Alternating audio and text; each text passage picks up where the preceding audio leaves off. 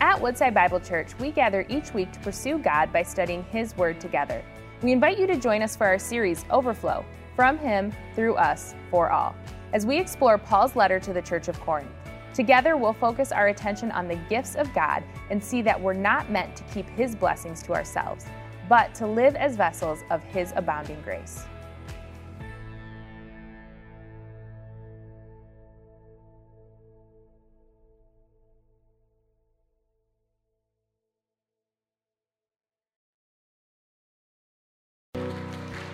Hallelujah, brothers and sisters. Let's go before our Lord right now in prayer. Father, thank you. We trust you. We love you. Thank you that we get to come here and worship you. Thank you for the privilege of bringing us here before the presence of many witnesses to see our dear sister profess her faith publicly towards you, Jesus. What a privilege it is. What an honor it is that we get to be here. We give you all the glory. We give you all the praise because that name, Jesus Christ, is the name above every other name because that name, Jesus Christ, is the name at which demons flee. That name, Jesus Christ, is the name that every tongue will confess and every knee will bow one day that He is Lord. And it's in that name that we stand here today saying, Thank you, Jesus. Everything we have comes from you. All the grace we ever could have needed, you're never going to run out, Jesus. There is no scarcity in the kingdom of heaven. So we profess our love for you. We confess our need for you.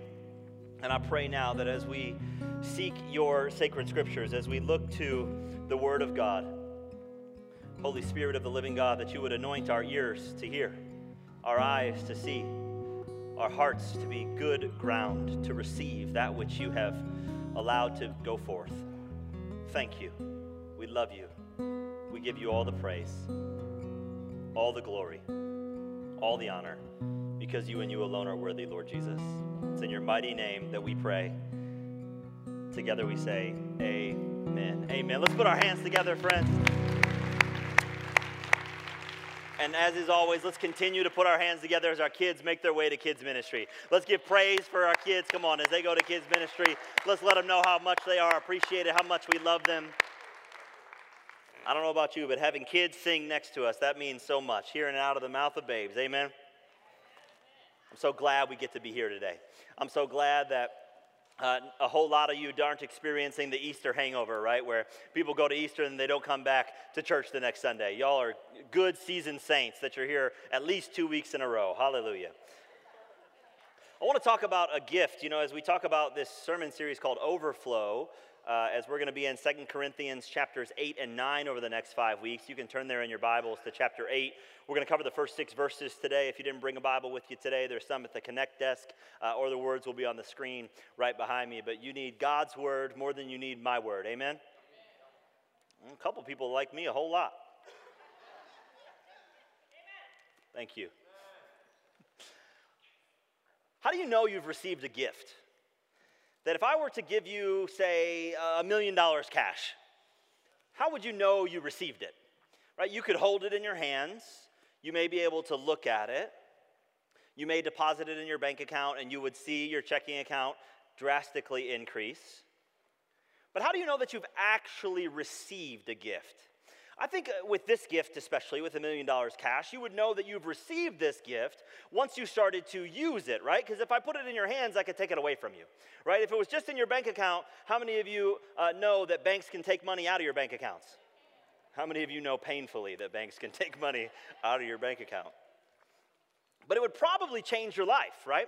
That once you received this gift and you began to spend it or invest it, that it would almost overflow out of your life, right? That everyone around you would be able to see, wow, they must have just received a gift, right? You would start picking up the check at dinner or lunch, right? Every single time you'd say, oh, I got this one. That it would overflow out of your life and people around you would be able to tell that there was something different about this gift that you received.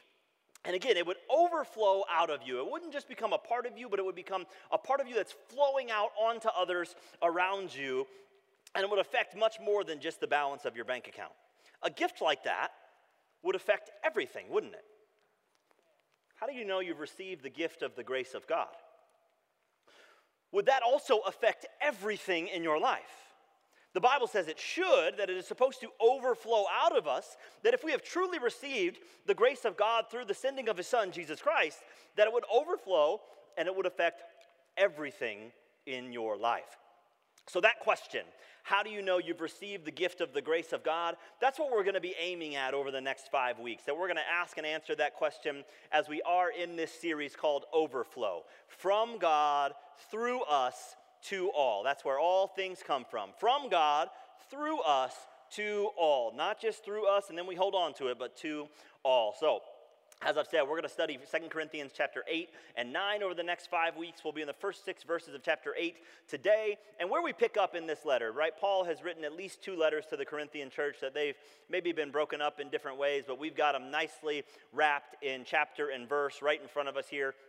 We're going to pick up about halfway through the second letter that he wrote. And for the first seven chapters of this second letter that he wrote to the church in Corinth, it was so much about God's comforts and how we, as followers of Christ, are supposed to live. Because this church in Corinth was a church that was uh, manifesting great spiritual gifts, that they were receiving many gifts from the Lord, and that these gifts were going out. That they were also a very wealthy church, a church that had a lot of opulence, that they were right on a, a shipping route or a trade route on an isthmus uh, called Achaia back in, in the ancient days. That's where the church in Corinth landed, and they had a lot of things. But the Apostle Paul now is writing to them with a couple motiva- motivations. He wants to tell them about a couple sister churches in the north, right? There's a little bit of northern southern rivalry going on here between the churches in Macedonia, which would likely be Philippi, Thessalonica, Berea. These would be the churches that were in the northern portion of this bay in Macedonia, and then the church in Corinth was on the southern portion of this bay. And, and Paul talks again for seven chapters about how to live, and then these next two chapters he talks about how to give, how you should uh, if you've received the grace of God, how that should pour out of you in generosity. And what's going on at this time?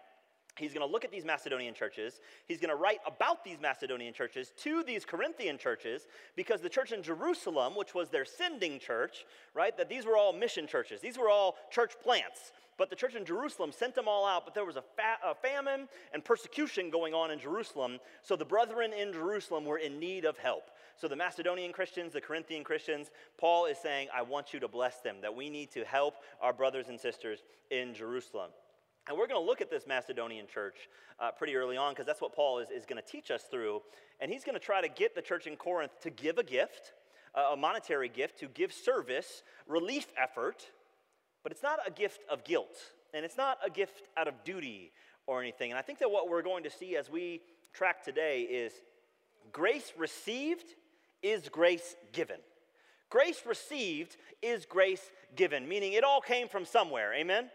You didn't get anything on your own, right? It all came from somewhere. Grace received is grace given. And we're going to look at three ways that grace overthrow, overflows. Somebody say three ways.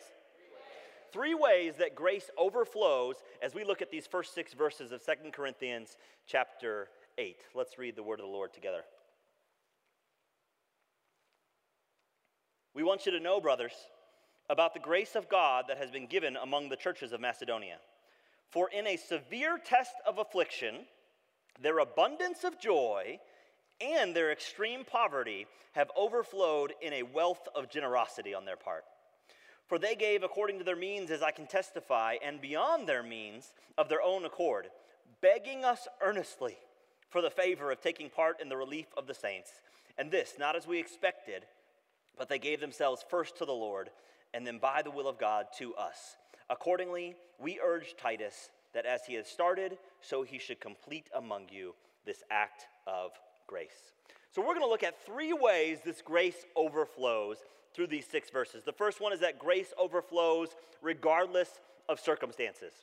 Grace overflows regardless of circumstances. What are the circumstances that we see the Apostle Paul writing about in this church in Macedonia? Again, he says the grace of God has been given to this Macedonian church. And for those of us who have been in church for a while, understanding that the grace of God has been given to a church wouldn't sound like much of a surprise to us it wouldn't sound like much of a shock to us. We know that spiritual blessings, the spiritual life, and salvation is a gift of grace that can only be given by God. No one has done anything to earn this. So when we see that the grace of God has been given among this church, uh, among these churches, we're like, yeah, we get it, Paul. It's it's all grace. Anything God does is grace, and we're even eager, I would say, all of us, to define grace as unmerited favor or undeserved love, as you've probably heard it said before. And Paul here, he uses this word, this Greek word, charis, grace, 10 times in 2 Corinthians 8 and 9, and he doesn't use it in just a way of definition. He uses it almost as a wordplay sometimes, where he's trying to really get us to the intersection of grace and generosity. So he uses this word grace to really get our attention by saying the grace of God has been given to these churches. And he has a very concrete meaning, a very concrete manifestation of how the grace of God has been given to these churches in Macedonia, right? So this is a five week series on generosity. So we're going to do a, a, little bit of a math problem. Is that okay? A couple people. That's all right. I want to draw an equation out for you. I want you to tell me if it makes sense to you, if it squares to you, okay? It says, a severe test of affliction, extreme poverty, leads to an abundance of joy and an overflow of wealthy generosity. Does that make sense to us? a severe test of affliction and extreme poverty led to joy and more generosity? How does that? That doesn't make any sense to us. But that's exactly what Paul says is happening here in these Macedonian churches. He is saying that there is something seemingly strange going on, that through affliction and poverty, they got joy. And that joy led to generous giving. And I think that what we're seeing here is the Macedonian churches comprehending the grace of God through their afflictions, saying that I know I'm afflicted, but, but Jesus has given himself for me. That there is an abundance of joy because of what has been given to me by God the Father, that no matter what I'm going through, I can receive joy. That no matter the difficulty I'm experiencing, I can receive joy. Paul says the Macedonians were given grace by God. And, and as we see this, even you may be tempted to think, like, that doesn't sound a whole lot like grace. Like severe test of affliction and extreme poverty. That does not sound like grace. That sounds like punishment. But even in their extreme poverty, they saw, you got to catch this, everything they had was from God. Everything they had was from God. If you have $1 in your checking account or you got a million dollars in your checking account, all those dollars came from God. Amen? So he had this divine love and mercy that was being poured out on him. And we see now this gift of generosity, this gift of giving is spiritual in nature primarily. That it's not just, I have money in my bank account and I give a certain percent to the church every week. No, that this is a spiritual gift because it's being lumped together with these spiritual giftings. And it's this amazing, uh, again, intersection of grace and joy and love and generosity resulting in giving even through suffering and poverty. Something we need to catch here about this equation of the Macedonian Christians' generosity. Nowhere in the New Testament is inward joy correlated to external circumstances. Nowhere in the New Testament does it say that my external circumstances should impact my inward joy. Now, we may think that that's what that says in the Bible because how many of us, when you have a bad day, you become a little less generous? Yeah, a couple of people grunted because they didn't want to raise their hand. They're like, he's talking about you, right? That's okay. It's all right. We're going to keep it real here. It's a family day today, right? Anytime we're talking about money, it's a family day. Amen? Amen. We've championed that reality, not the New Testament believers. The New Testament believers, when there was persecution or affliction, it says that they went back and they prayed for boldness in the spirit to keep doing what they were doing that they would continue to preach and teach the gospel even through persecution and punishment. We are the ones, maybe not Woodside Bible Church in Pontiac, but other churches that you might know about, are the ones that have championed the reality of saying, my external circumstances are going to impact my internal joy. That if I'm having a bad day, I can't be generous.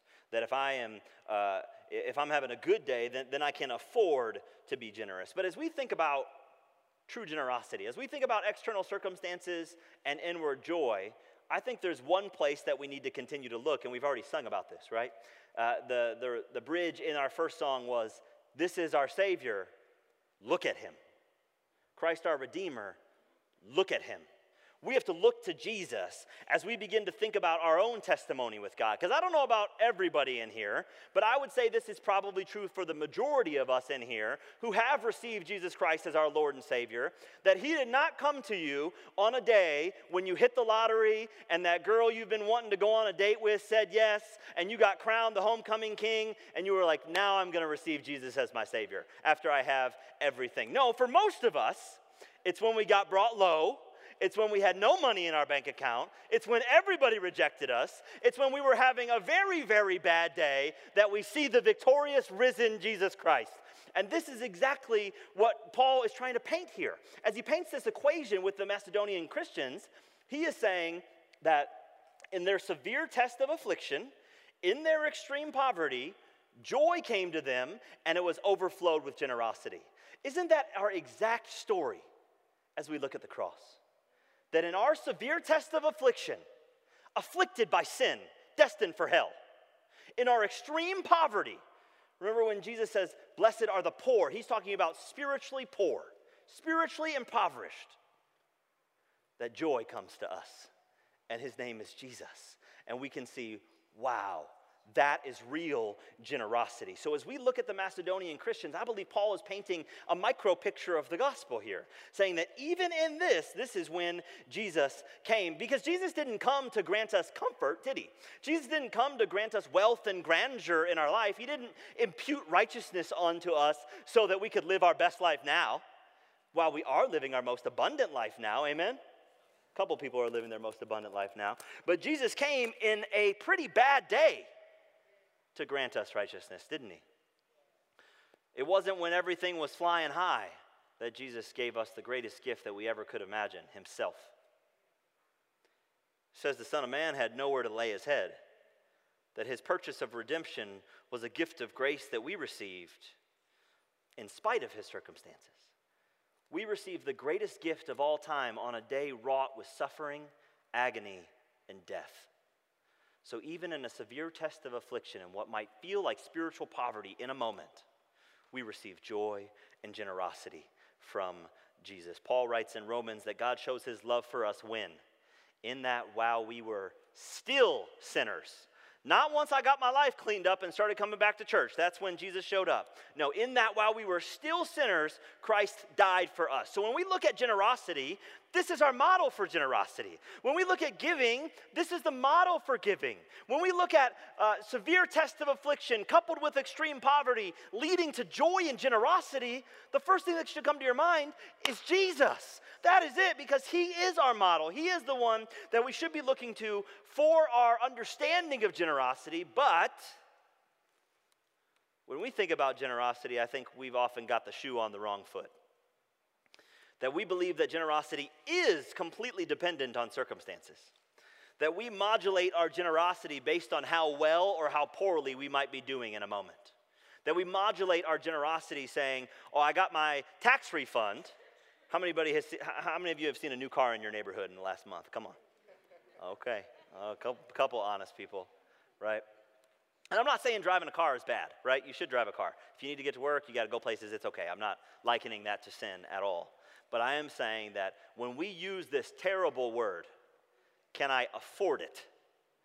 When it's linked to generosity, you already missed it. When it's linked to the generosity that God is calling you to, of course you can afford it if He's called you to it.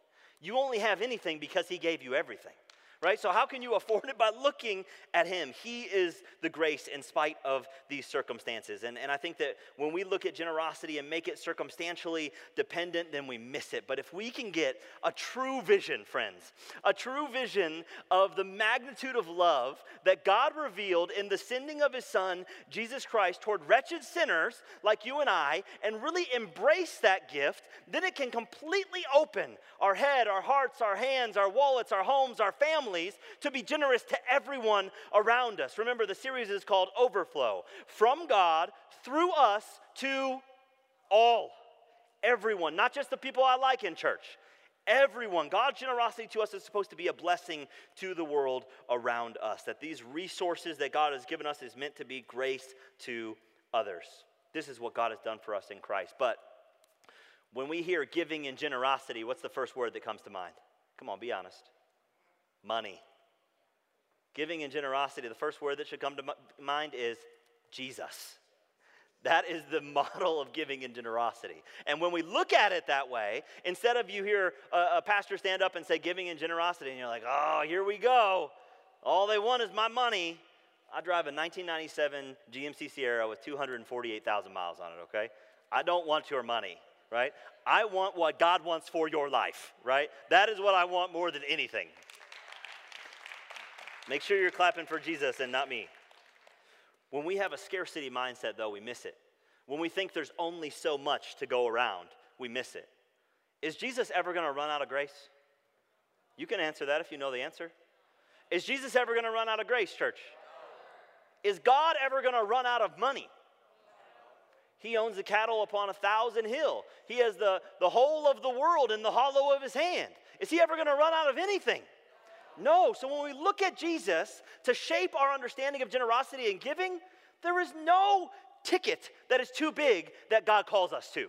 Now, if you are asking, can I afford this Lexus when you have a Mercedes in the garage? Maybe you should be asking those questions. But if it is about, God has called me to be generous, can I afford it? Yes. If He has called you to be generous, you can afford it. Whatever He says do, you do it and you don't feel bad about it. Whatever He says don't do, you don't do it and you don't feel bad about it. When we're walking with the Spirit, this is what generosity should look like. And when we're understanding that grace received is grace given? That's how we can look to Jesus and truly understand what's going on. Let's look at our second point here that grace overflows, not just despite circumstances, but grace overflows beyond its limitations. Even that's an oxymoron. Grace overflows beyond its limitations. Let's read verses 3 and 4. For they, this is the Macedonian church, gave according to their means, as I, Paul, can testify, and beyond their means of their own accord, begging us earnestly for the favor or grace of taking part in the relief of the saints. So, this attitude, the Macedonian attitude of generosity, turned into giving, and they gave in two ways primarily. The first way is that they gave according to their means, which that makes sense for all of us. The, the Greek word there is dynamis, which means that they gave kind of according to their own power, or whatever they had to give, they gave it. That they weren't going to put themselves into poverty or starvation, or they were going to be uh, without everything. Paul goes on later in these two chapters to say, I'm not telling you to give so that you can be impoverished and others can live with comfort. No, it's so that there can be equality equality amongst us, is, is why we give. That's, that's why this happens. But it says here the Macedonian Christians gave according to their means, and that's expected, right? Like it is an expectant reality, so we should just say yes and amen to that. When we look at that, we're like, okay, they gave according to how they were supposed to. These are uh, good first century New Testament Christian church folk. Like they're, they're supposed to do the right things. They're the ones we read about to try and fix our mess that we've got going on here. But second, they gave beyond their means. How can someone give beyond their means? If you don't have it, how can you give it? This is how grace overflows beyond its limitations. Because where you are limited, grace is not. Hallelujah. Where your life is limited, grace is not. The abundance of grace is not. The overflow is not. It's a deeper form of generosity where it says they gave above and beyond their ability, that they gave even more than they should have. This is hilarious generosity, right? That we're going to see Paul talk about this again a chapter later. But this is like hilarious generosity when you realize that everything you have has come from God and you see somebody in need and you're like, oh, yeah, here it is. Take it. Whatever it is, I know God's going to continue to refill me back up. So if you are in need and you are my brother or your sister, I'm going to give it to you. And I guarantee you, I can't make many guarantees to you. Jesus can make a lot. I, can, I can't make many. I guarantee you, you have never met a generous person who's miserable. I promise you, You've never met somebody that has a heart of generosity that is upset about their circumstances because they realize where everything has come from. They wake up every morning and they say, Whatever comes, God, you either give it or you allow it. Thank you.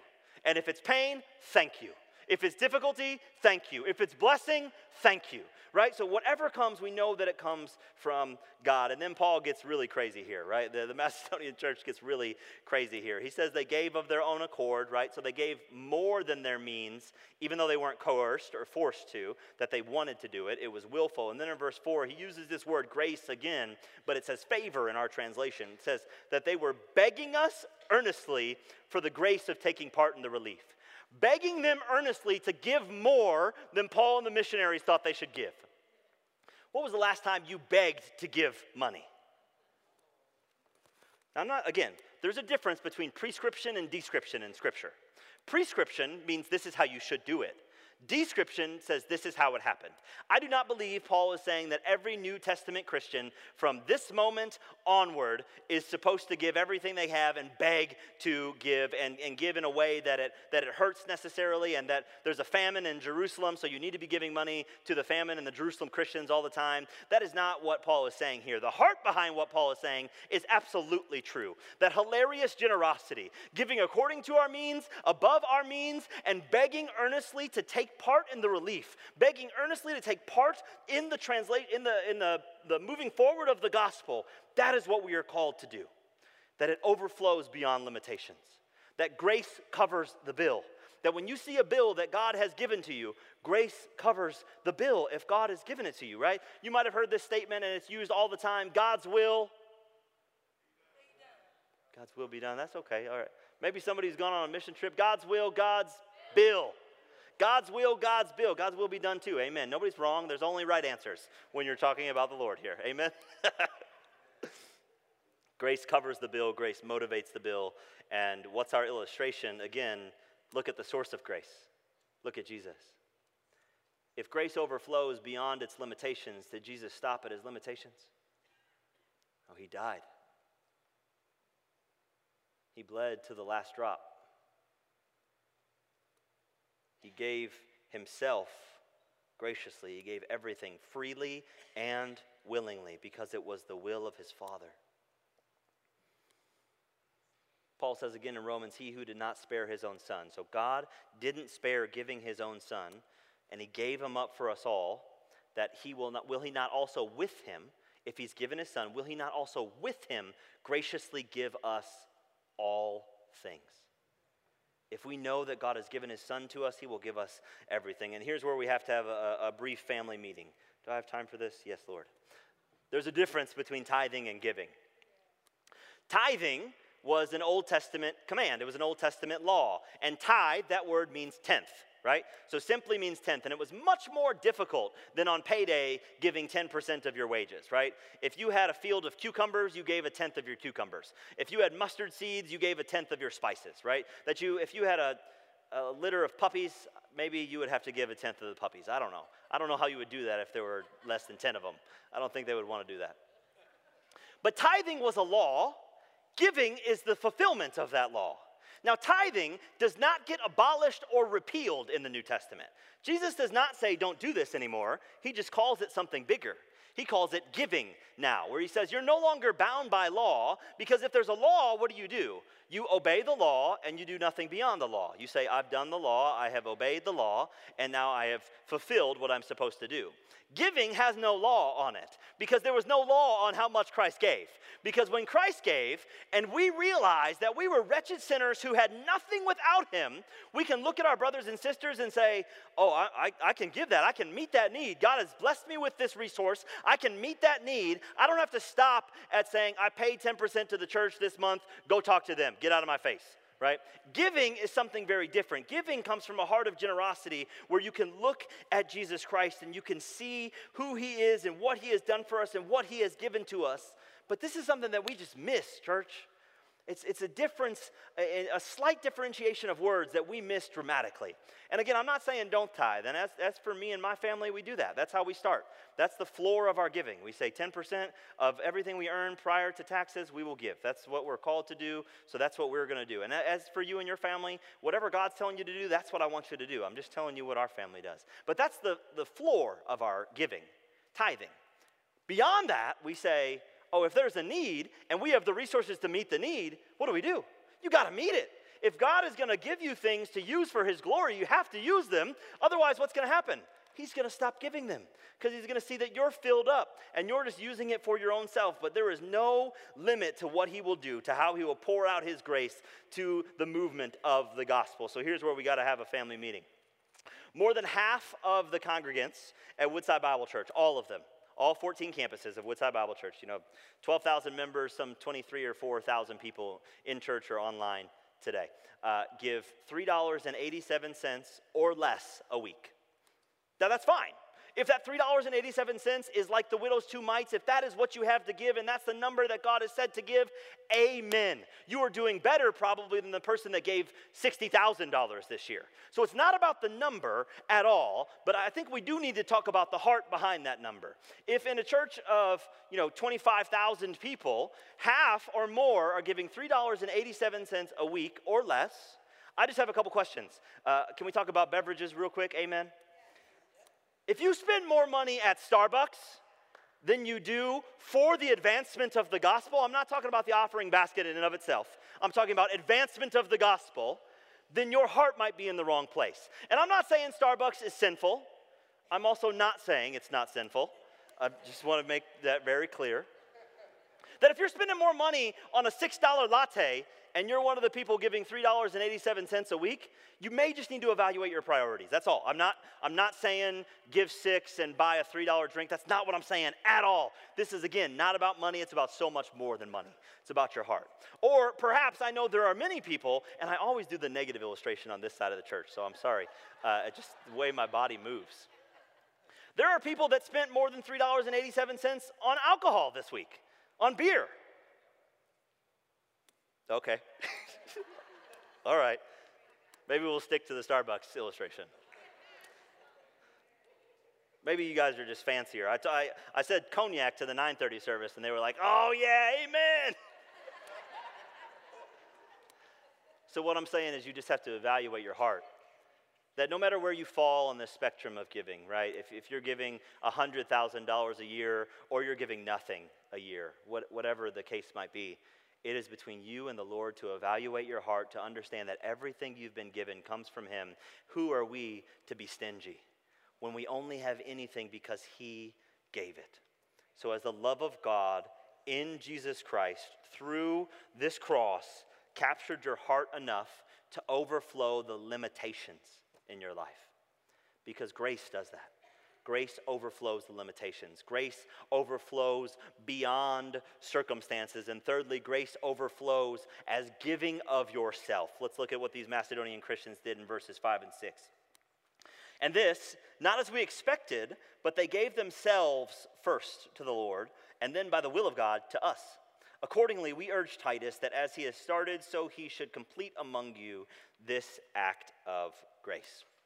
Grace overflows as giving of yourself. So these last two verses show like the joy and shock of giving, of, of real generosity, of gospel centered generosity. And perhaps Paul and the missionaries, right, that they weren't expecting much, right? They knew it was hard over there. They saw what was going on in Macedonia. It said they had a severe test of affliction. It said that they were encountering extreme poverty. And then it says that they gave themselves. They gave according to their means, they gave beyond their means. And I think that Paul, it says he was shocked. It says that it wasn't what they expected, that they expected a little bit because of their circumstances. But the Macedonian Christians, specifically the churches in Philippi, Thessalonica, and Berea, said, oh no.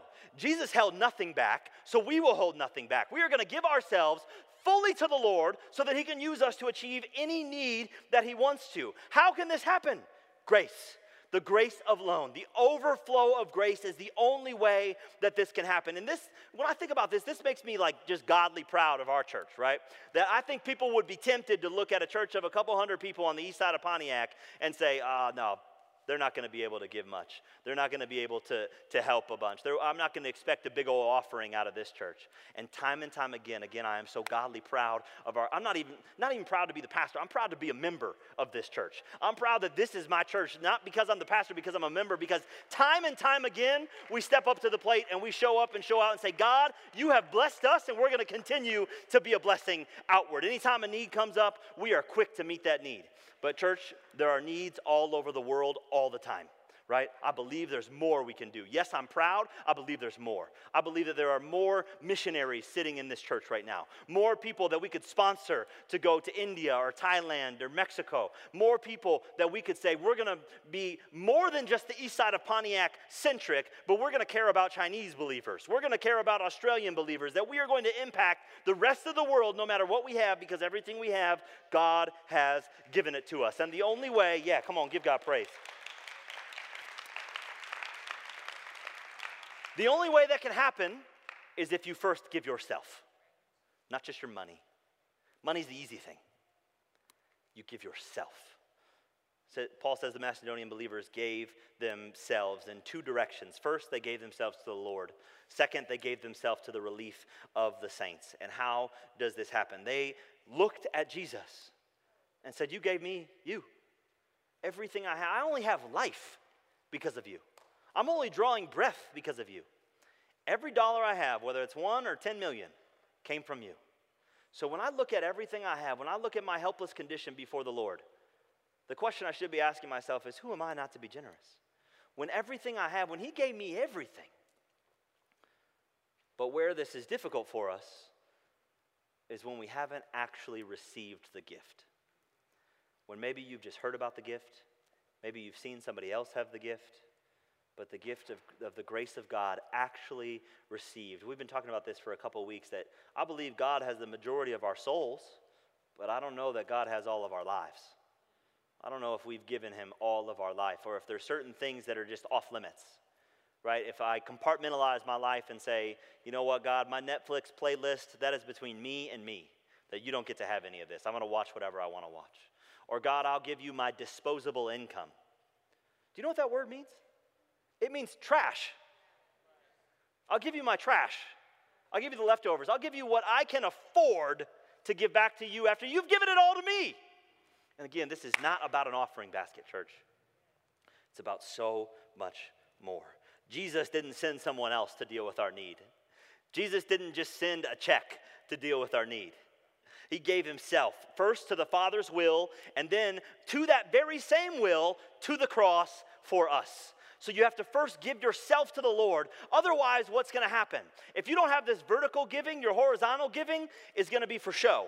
Your horizontal giving is going to be out of insecurity or insincerity or hypocrisy. If we're giving just so other people can see it, but we haven't given ourselves to the Lord first and foremost, then we're just doing what we want to do, not being used for what He's trying to do in our lives. Paul said to his spiritual son Timothy when he was teaching him how to be a pastor, he said, There's one God and one mediator between God and man, the man Christ Jesus, who gave himself as a ransom for all. So, the last couple questions that we've got to deal with before uh, Colton leads us in worship again is Have you actually received the gift of God's grace? Have you actually received the gift of the Son? Or have you just been coming to church? Have you actually received Jesus as the sacrifice for your sins? The only one who can purify you, the only one who can make you whole, the only one who can look at your life and say, Yeah, I still want all that, and I can put you right with my Father. As you confess your sin, repent of your sin, and confess that He's Lord and God raised Him from the dead. This is real generosity, church. Real generosity and real giving is looking at Jesus. It's not something you can earn. So if you have received it, then you would be able to say, like the Macedonian Christian said, I'm yours, God. All of me. Every part of me, every room in my house, every place I go to, every classroom or office space I sit in, I am all yours. Every single part of me. Use me however you want to use me to advance the gospel. But I think the problem that many of us run into is that we hold ourselves back in these compartments. That we say, sometimes implicitly, I don't trust you, God, because I've been let down by everyone in my life. So I don't trust you. Because my parents let me down, because my husband or my wife let me down, because that other pastor at that other church let me down. So I can't trust you, God. What this ultimately is, is grace will overflow if you trust Jesus as your Lord and Savior. Actually trust Him for everything. Not just for church on Sunday, not just to clap and say amen and hallelujah for 90 minutes at a time. I'm not saying that's what you guys do, right? That's not what I'm saying. But I am saying it's not my responsibility to make sure you guys all figure this out. It's my responsibility to tell the truth to you. And I'm going to stand up here and tell the truth to you about I know that there's at least one person in here holding back. I know that there's at least one person in this room saying, Yeah, I'll give God some of this because I got to have my fun money.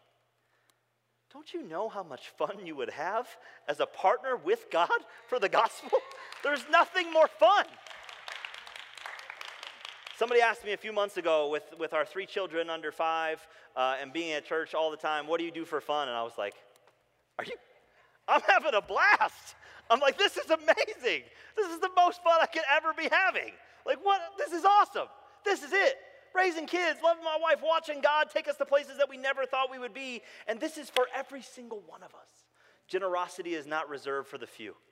It is for every single one of us because if you have put your faith, hope, and trust in Jesus Christ, He has put His indwelt Holy Spirit inside of you, gifting you for the work of the ministry. And if you don't think you're gifted for the work of the ministry, that's not God's fault, that's your fault. Because there is a spot for every single person. Every single person can partner with what's going on here. And it's not just about money, it's about service to strangers. It's about service to people that you think are your enemies. It's about swinging a mop or swinging a broom or serving in kids' ministry or picking up a piece of trash in front of you or letting somebody in on the freeway. Amen.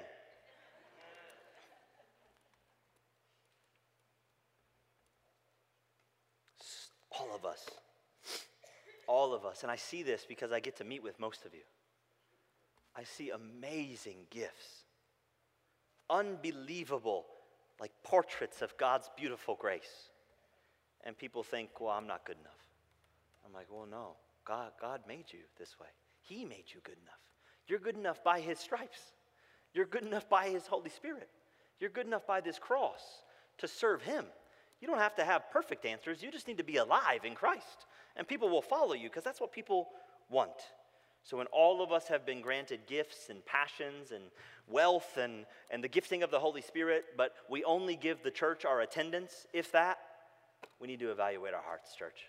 We need to evaluate what is going on. So, the, the bottom line is have you received the grace of Jesus Christ?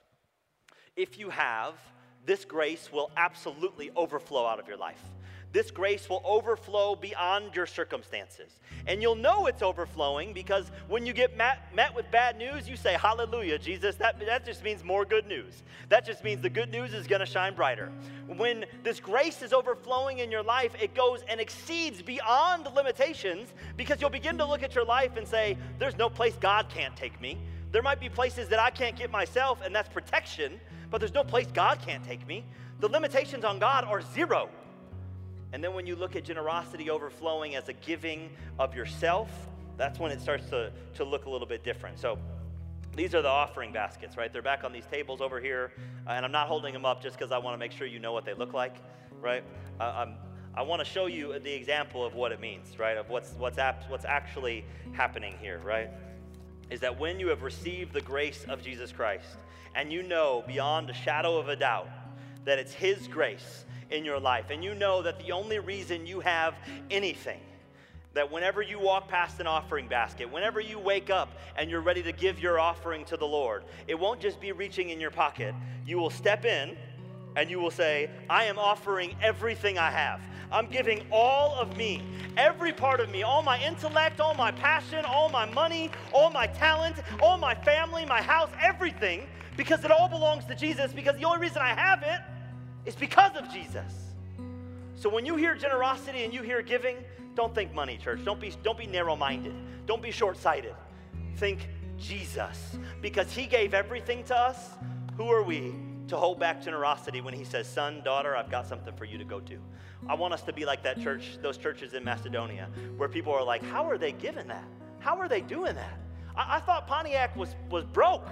I thought Pontiac w- was poor. I didn't think anything good could come out of Pontiac. What? There's missionaries going out of here. There's pastors being raised in this church. There's worship leaders being raised in this church. There's elected officials and Fortune 500 CEOs and people changing the world from this little teeny tiny church of a few hundred people in Pontiac. That is what Jesus will do if you let him. That is what he will do in your life if you let him. But you got to get out of the way and you got to blow those compartments out of the water. Because really, and we use this illustration all the time, your life is like a big waffle, okay? Waffles have compartments in them. Jesus is supposed to be the syrup, right? It's supposed to pour over every single compartment. And you know what a dry compartment tastes like it's scratchy and no good. But when it's saturated in syrup, when it's saturated in the Holy Spirit of the living God, oh, it's so tasty. The whole world says, oh, I want more of that. I need more of that. Whatever you have, that's what I want. This is what giving and generosity is all about overflow from God through us to all. we're going to sing a song called I Don't Have Much. And the song applies to every single one of us, even if you're a multimillionaire in here today. That's just money. That stuff can go away like that. The song says, I don't have much, but I have a heart that beats for you. I don't have much, but I have a life I'll give to you. Let's stand to our feet as I close us in a word of prayer, and we're going to worship our King. And these are going to be more than words on a screen, church. It's going to be the cry of our heart. Father, thank you. Thank you that you have given us yourself. That real generosity, real giving is found in you, Jesus. It's not found in a bank account, it's not found in stock options, it's not found in luxury cars. Real generosity is found in you, Jesus. And you, when you live inside of us by the power of the Holy Spirit of the living God, we begin to become generous as you are. When we've really been touched by you, Jesus, we don't have to try to be generous. We are living through you. You are the one living through us. It is no longer we who live, but you who live in us, through us. So I pray that we would offer ourselves to you today. And that means everything. Even the little things we hold on to that we think nobody notices. Even the little compartments that we neglect to allow you to come into, God. Please take us today, all of us. Everything we have for the sake of your glory, everything we have for the sake of your gospel. Please, may we not be working and toiling toward our plan. May we work and toil toward your plan because there's nothing more fun than watching the gospel of Jesus Christ go forward. We love you. I praise you, God. I thank you, and we ask in your mighty name, the name of Jesus. Amen. Let's worship him, church.